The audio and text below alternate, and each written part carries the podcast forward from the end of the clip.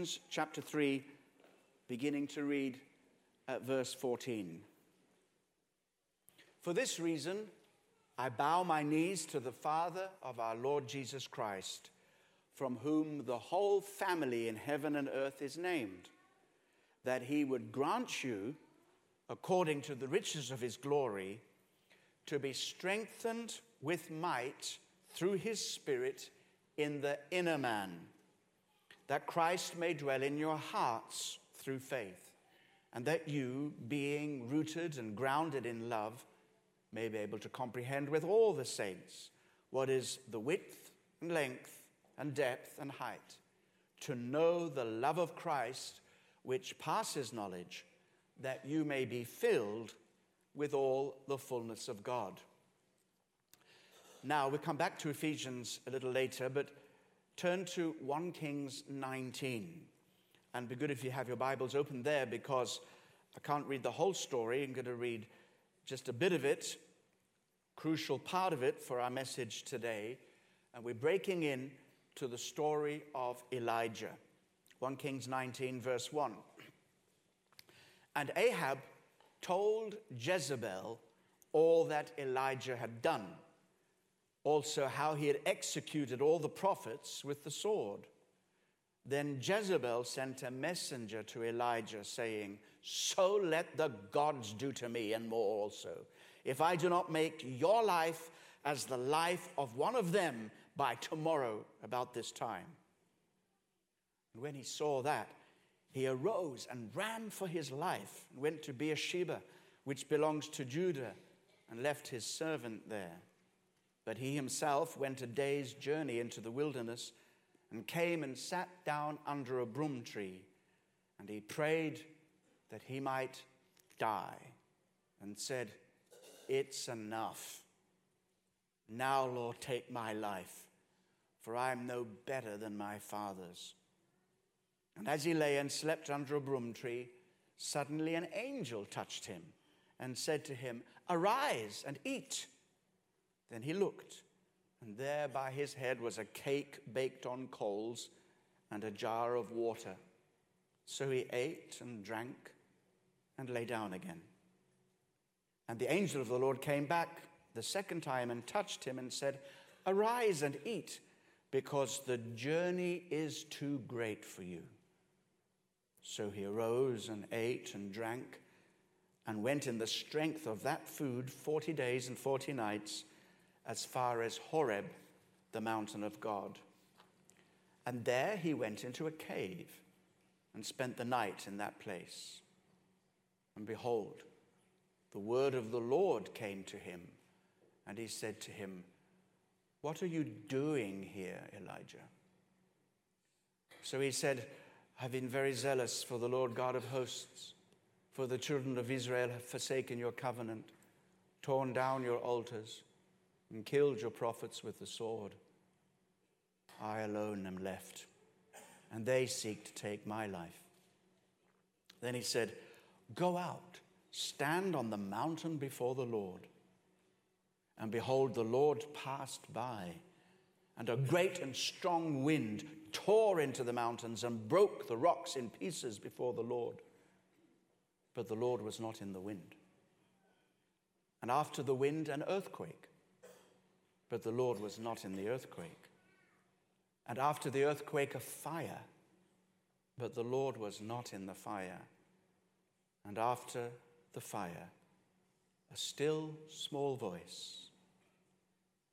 So it was when Elijah heard it that he wrapped his face in his mantle and went out and stood in the entrance of the cave. Suddenly, a voice came to him and said, What are you doing here? Elijah. You know, when you read the Bible, you frequently come across men of God in strange places, the kind of places you wouldn't expect men of God to end up in. You wonder how they got there. And if you're more curious, you wonder what's going on inside them. Because it seems that their physical location is something of an indication of what was going on in their inner life that God wanted to reveal and deal with. many examples. Maybe we will touch on some of these in the future. I don't know just yet. But if we think of Samson in prison, strange place for a man of God, captive to the Philistines, eyeless in Gaza, Moses, a fugitive from God and his calling, hidden away from the eyes of the world in some remote corner of the desert.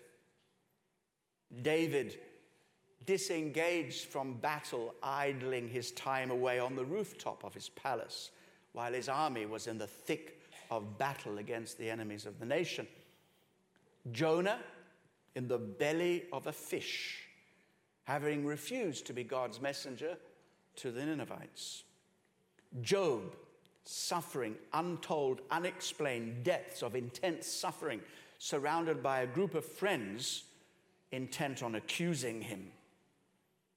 And Elijah, hiding in a cave, wishing that God would take his life. I wonder how you respond when you think of those things.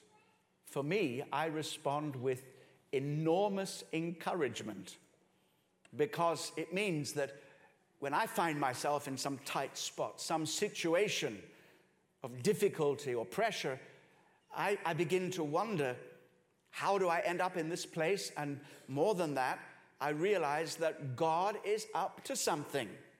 God is always up to something. So, wherever you find yourself now, let me tell you the good news God is up to something. Amen.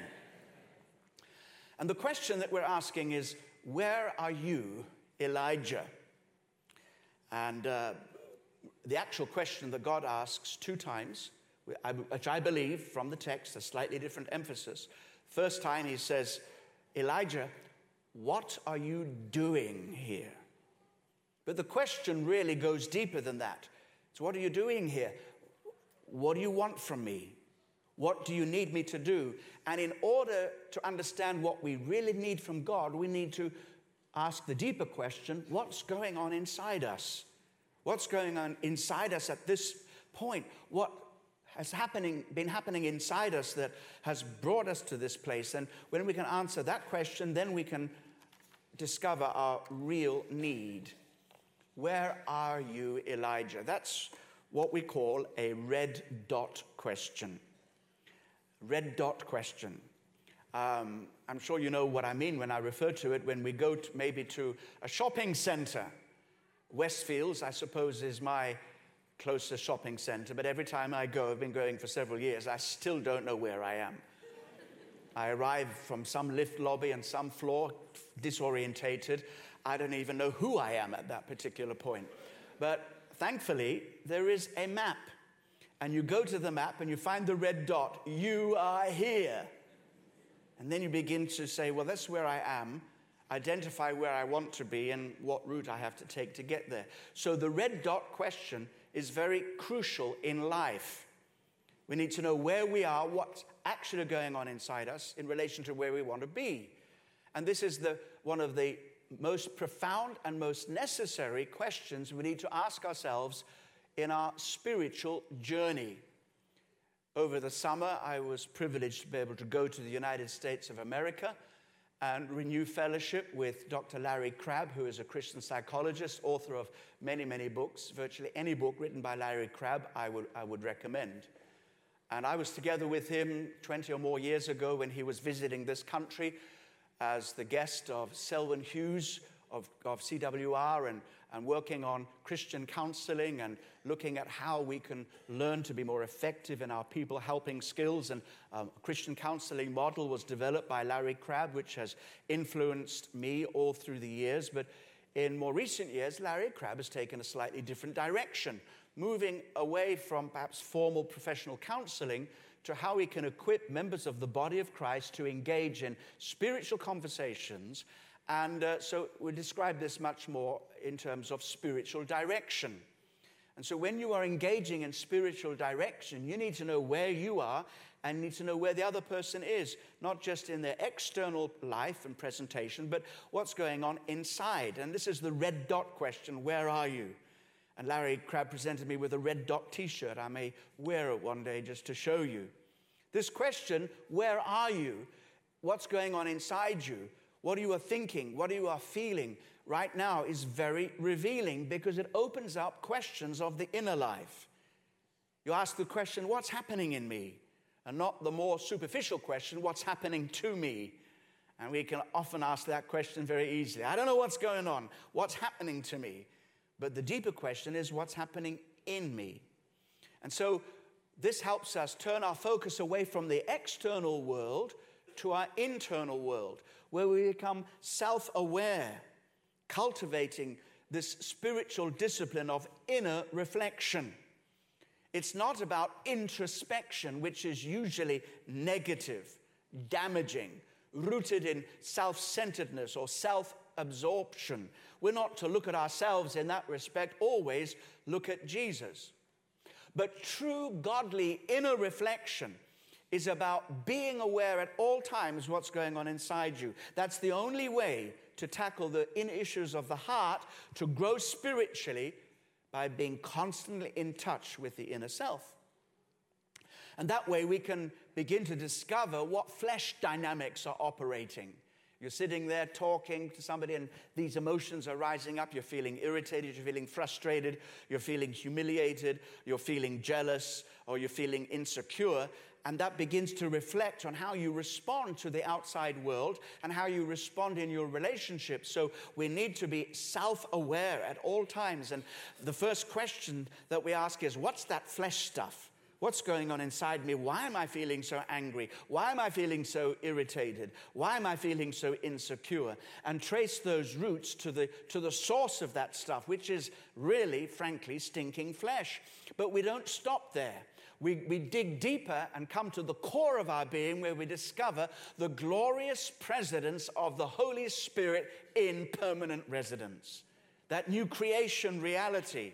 And we realize what our real need is not just because we're hurting as a result of those external injuries, or even hurting on the inside because of the stuff that we're carrying, but we become broken not by the weight of our circumstances, but by the realization that we are not like Christ inside.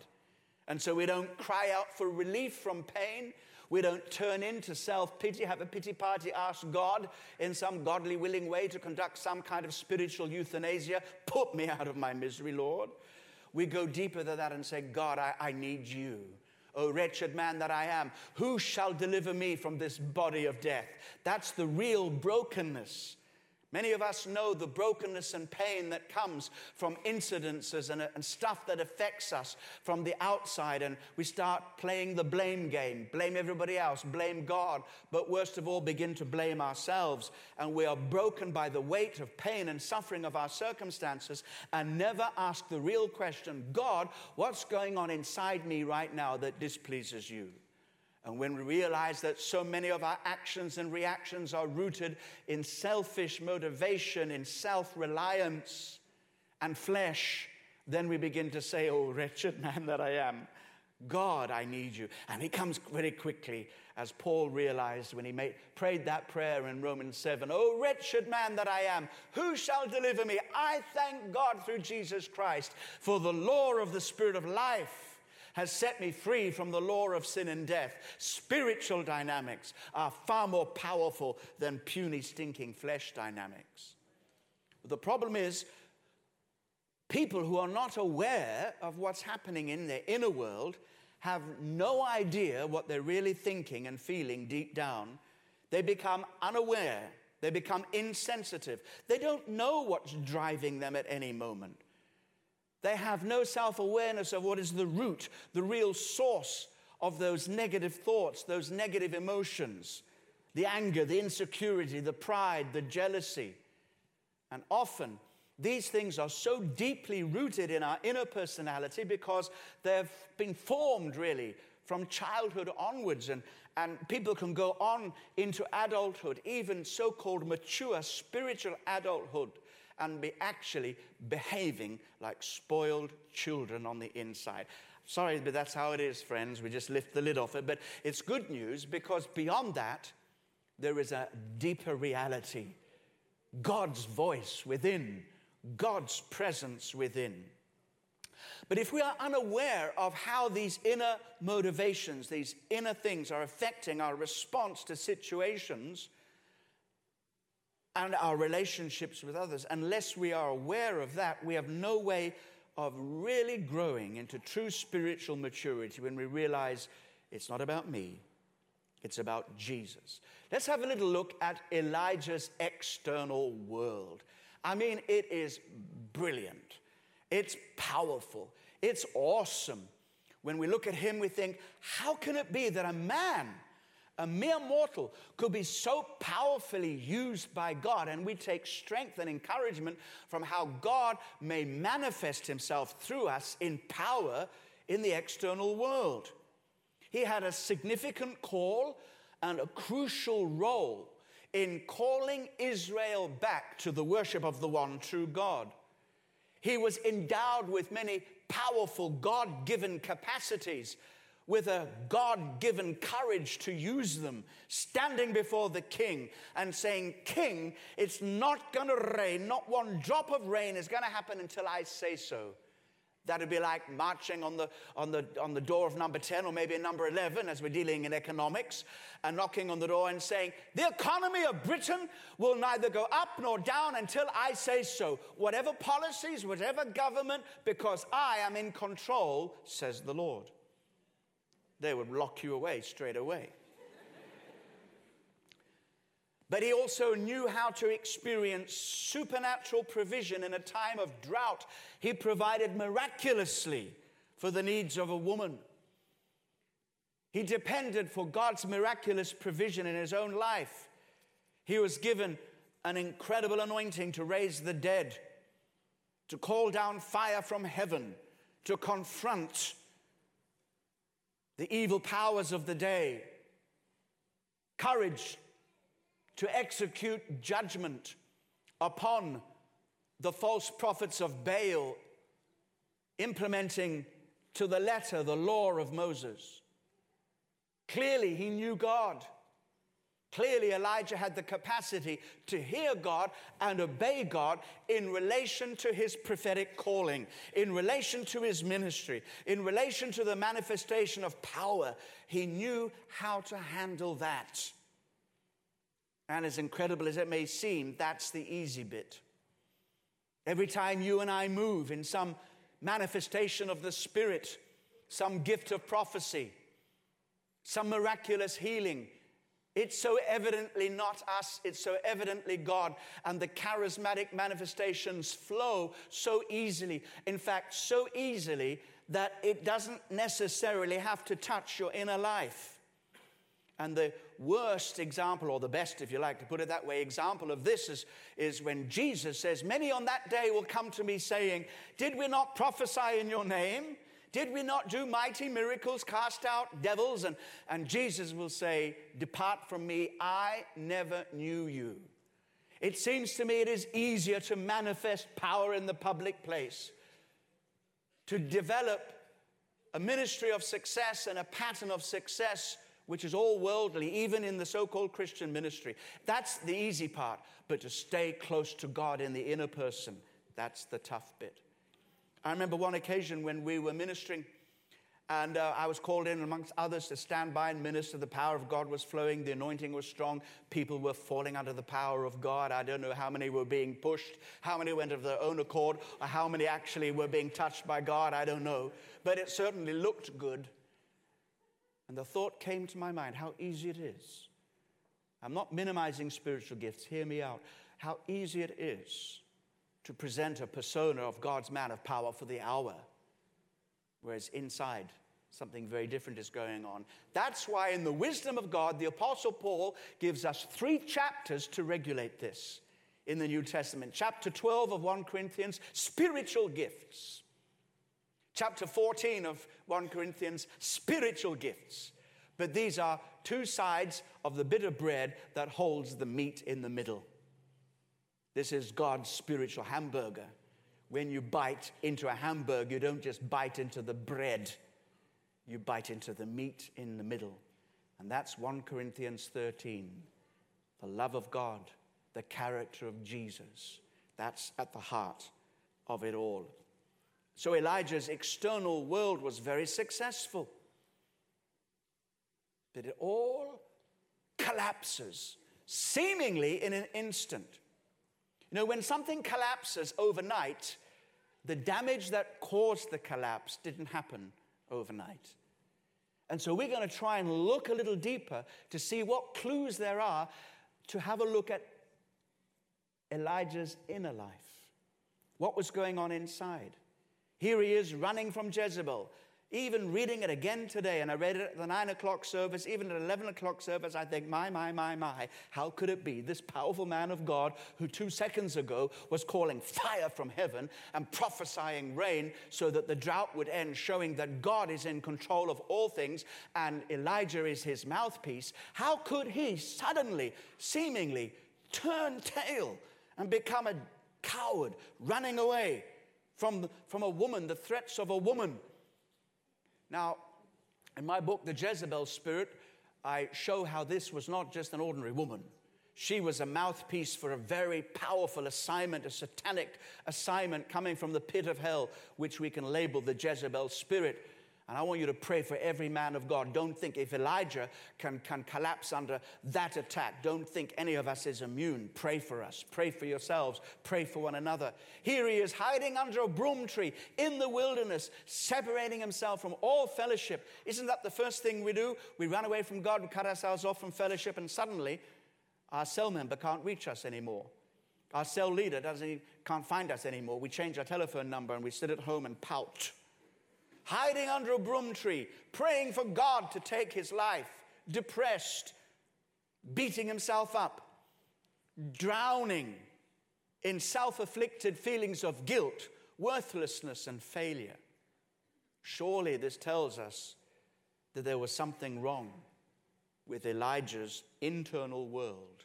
Even when he was at his most successful, even when he was demonstrating on Mount Carmel the power of God in a way that I have never seen.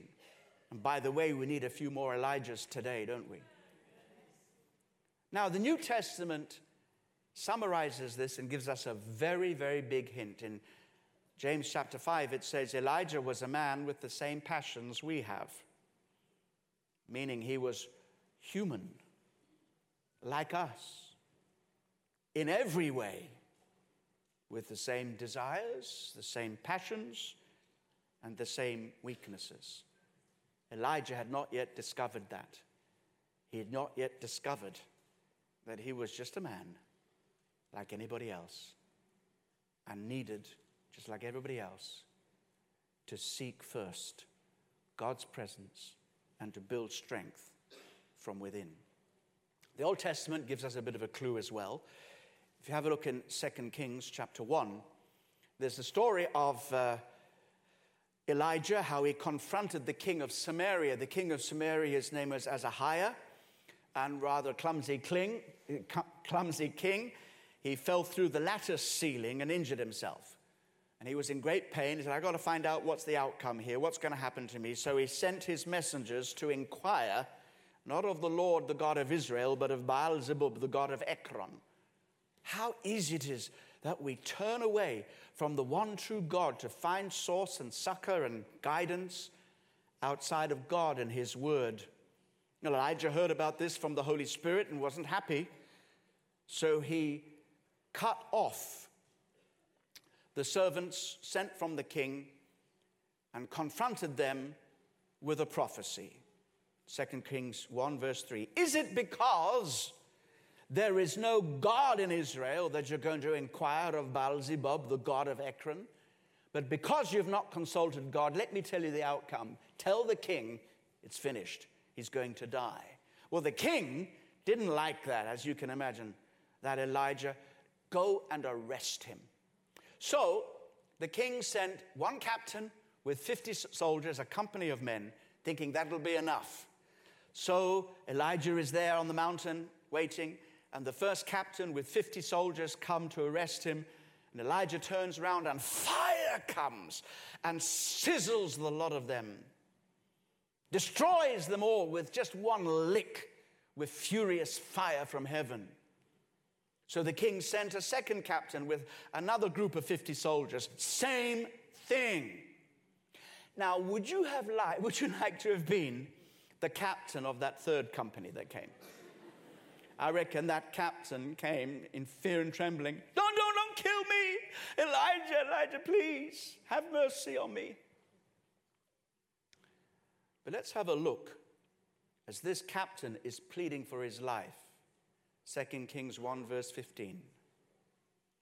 And the angel of the Lord said to Elijah, Go down with him. Do not be afraid of him. It's extraordinary.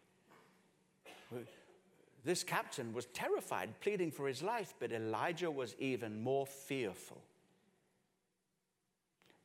I think that's encouraging because it means that God can use us despite ourselves. That God's strength is made perfect in weakness so long as we don't pretend that we're strong when we're not. So long as we don't project a success power model of life and, and living and think that's, that's, that's the worldly way. And it can creep into the church, it creeps into Christian ministries, creeps into our hearts. But it's also a warning because unless we attend to what's going on inside us, we will never know true intimacy with the Holy Spirit and never see Christ fully formed in us. Elijah was fearful, he was anxious, full of self doubt, isolated and lonely. Several times he said, I'm alone, I'm on my own. He was therefore vulnerable and exposed. We also see indications that something ugly was going on inside him. He seemed to be carrying a false sense of responsibility, as if it all rested on his shoulders. Outside, he was wielding the power of God, but inside, he was being motivated, perhaps, by fleshly motives of self effort. 1 Kings 19, verse 4, he says, I'm no better than my fathers. Well, what did you think? Whoever said you were? Maybe Elijah had been trying to prove something, prove that he was better. And when you try and do that, you go straight into flesh power. Because it's not about God proving how good you are, it's about you yielding to his strength within you. 1 Kings 19, verse 10 I've been very zealous for the Lord, I alone am left. Being very zealous, that's a bit of self assertion. Look how zealous I've been. Look how well I've done. I've kept it together. I've managed this process very well. And they're all gone. I'm the only one left. False responsibility. He'd forgotten that it was not about him, it was all about God. And all these tendencies at one time or another are present in all of us. Therefore, we got to give attention to the inner life because when the pressure mounts, the collapse will come. And we see the pressure mounting in Elijah's life. It seems as if he was in a three dimensional pressure cooker. It was coming from all directions above, below, and all around. The pressure of expectations of others, the pressure of his own self imposed expectations on himself, threats, spiritual pressure. Undoubtedly, a key part of this was his physical and emotional exhaustion. You can only run on empty for so long, and then eventually it grinds to a halt.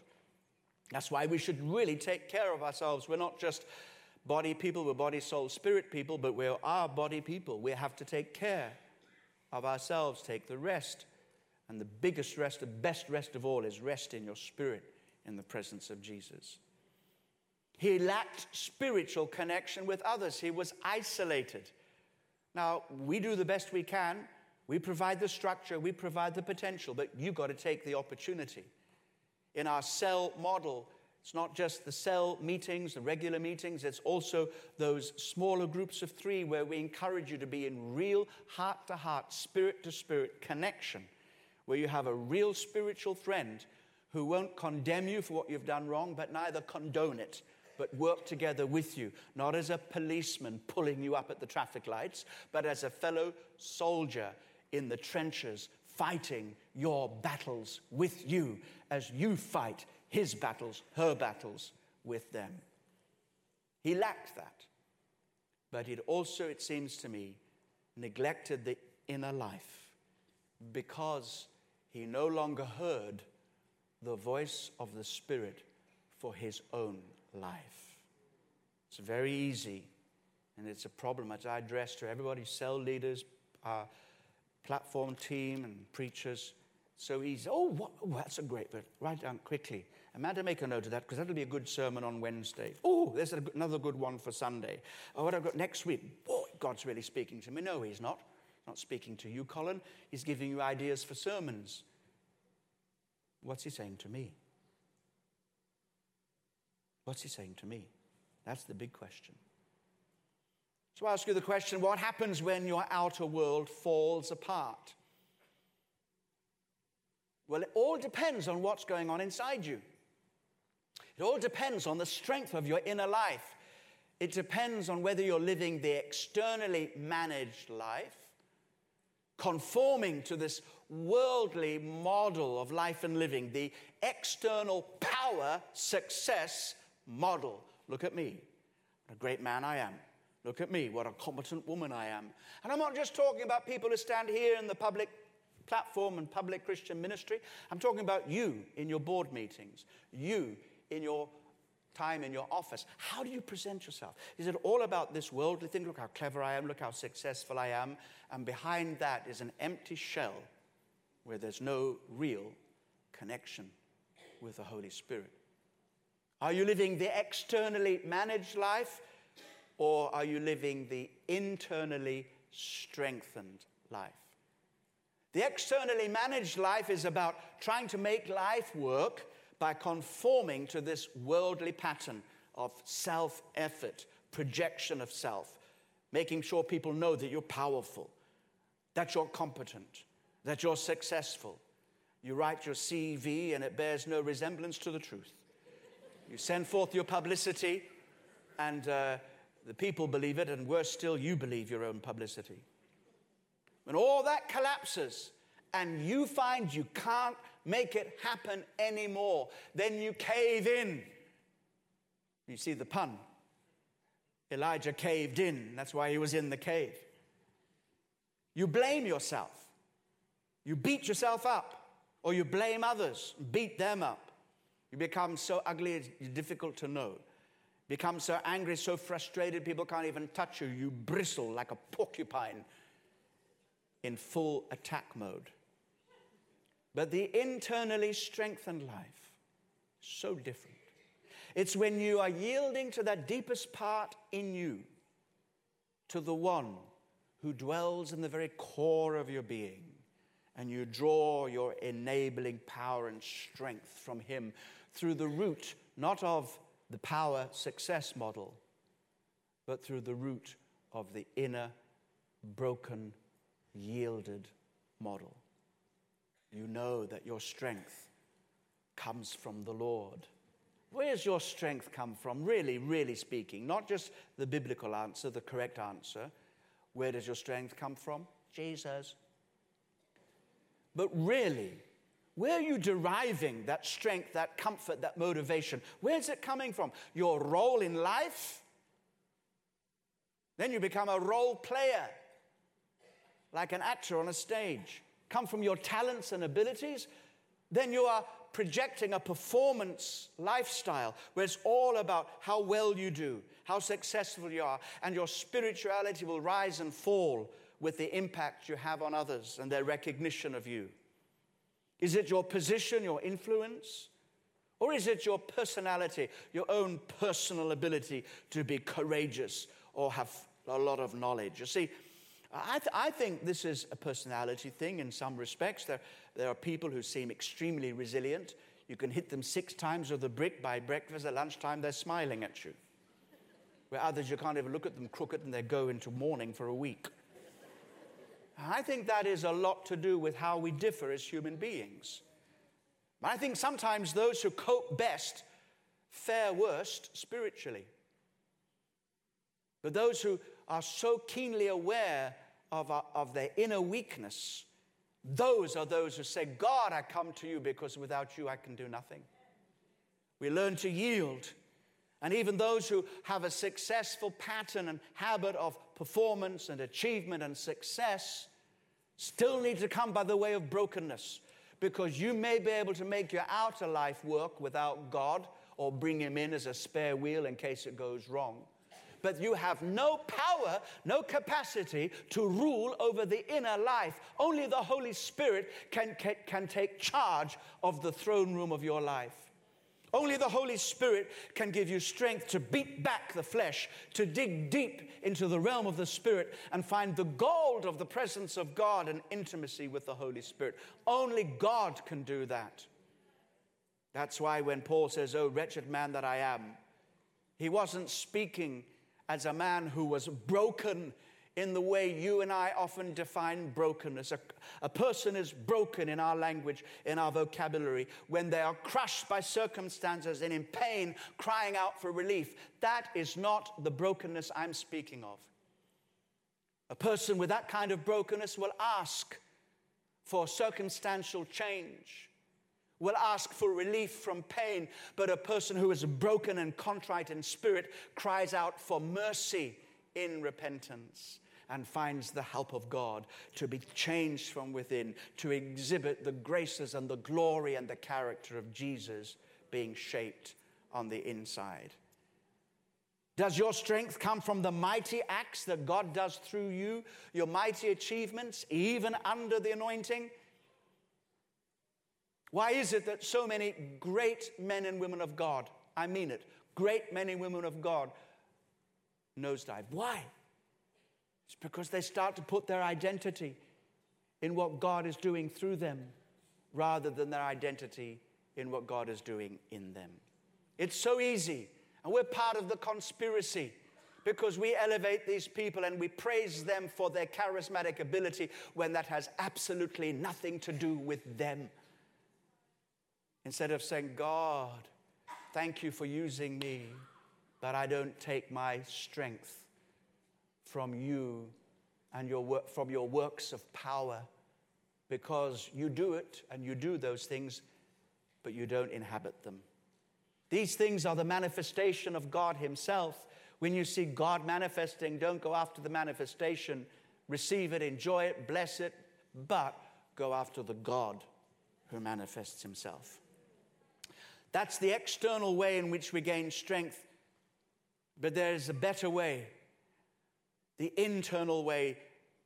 Strength coming from the secret place, the internal garden of your soul, cultivated by the Spirit of God and our Father, who is the gardener.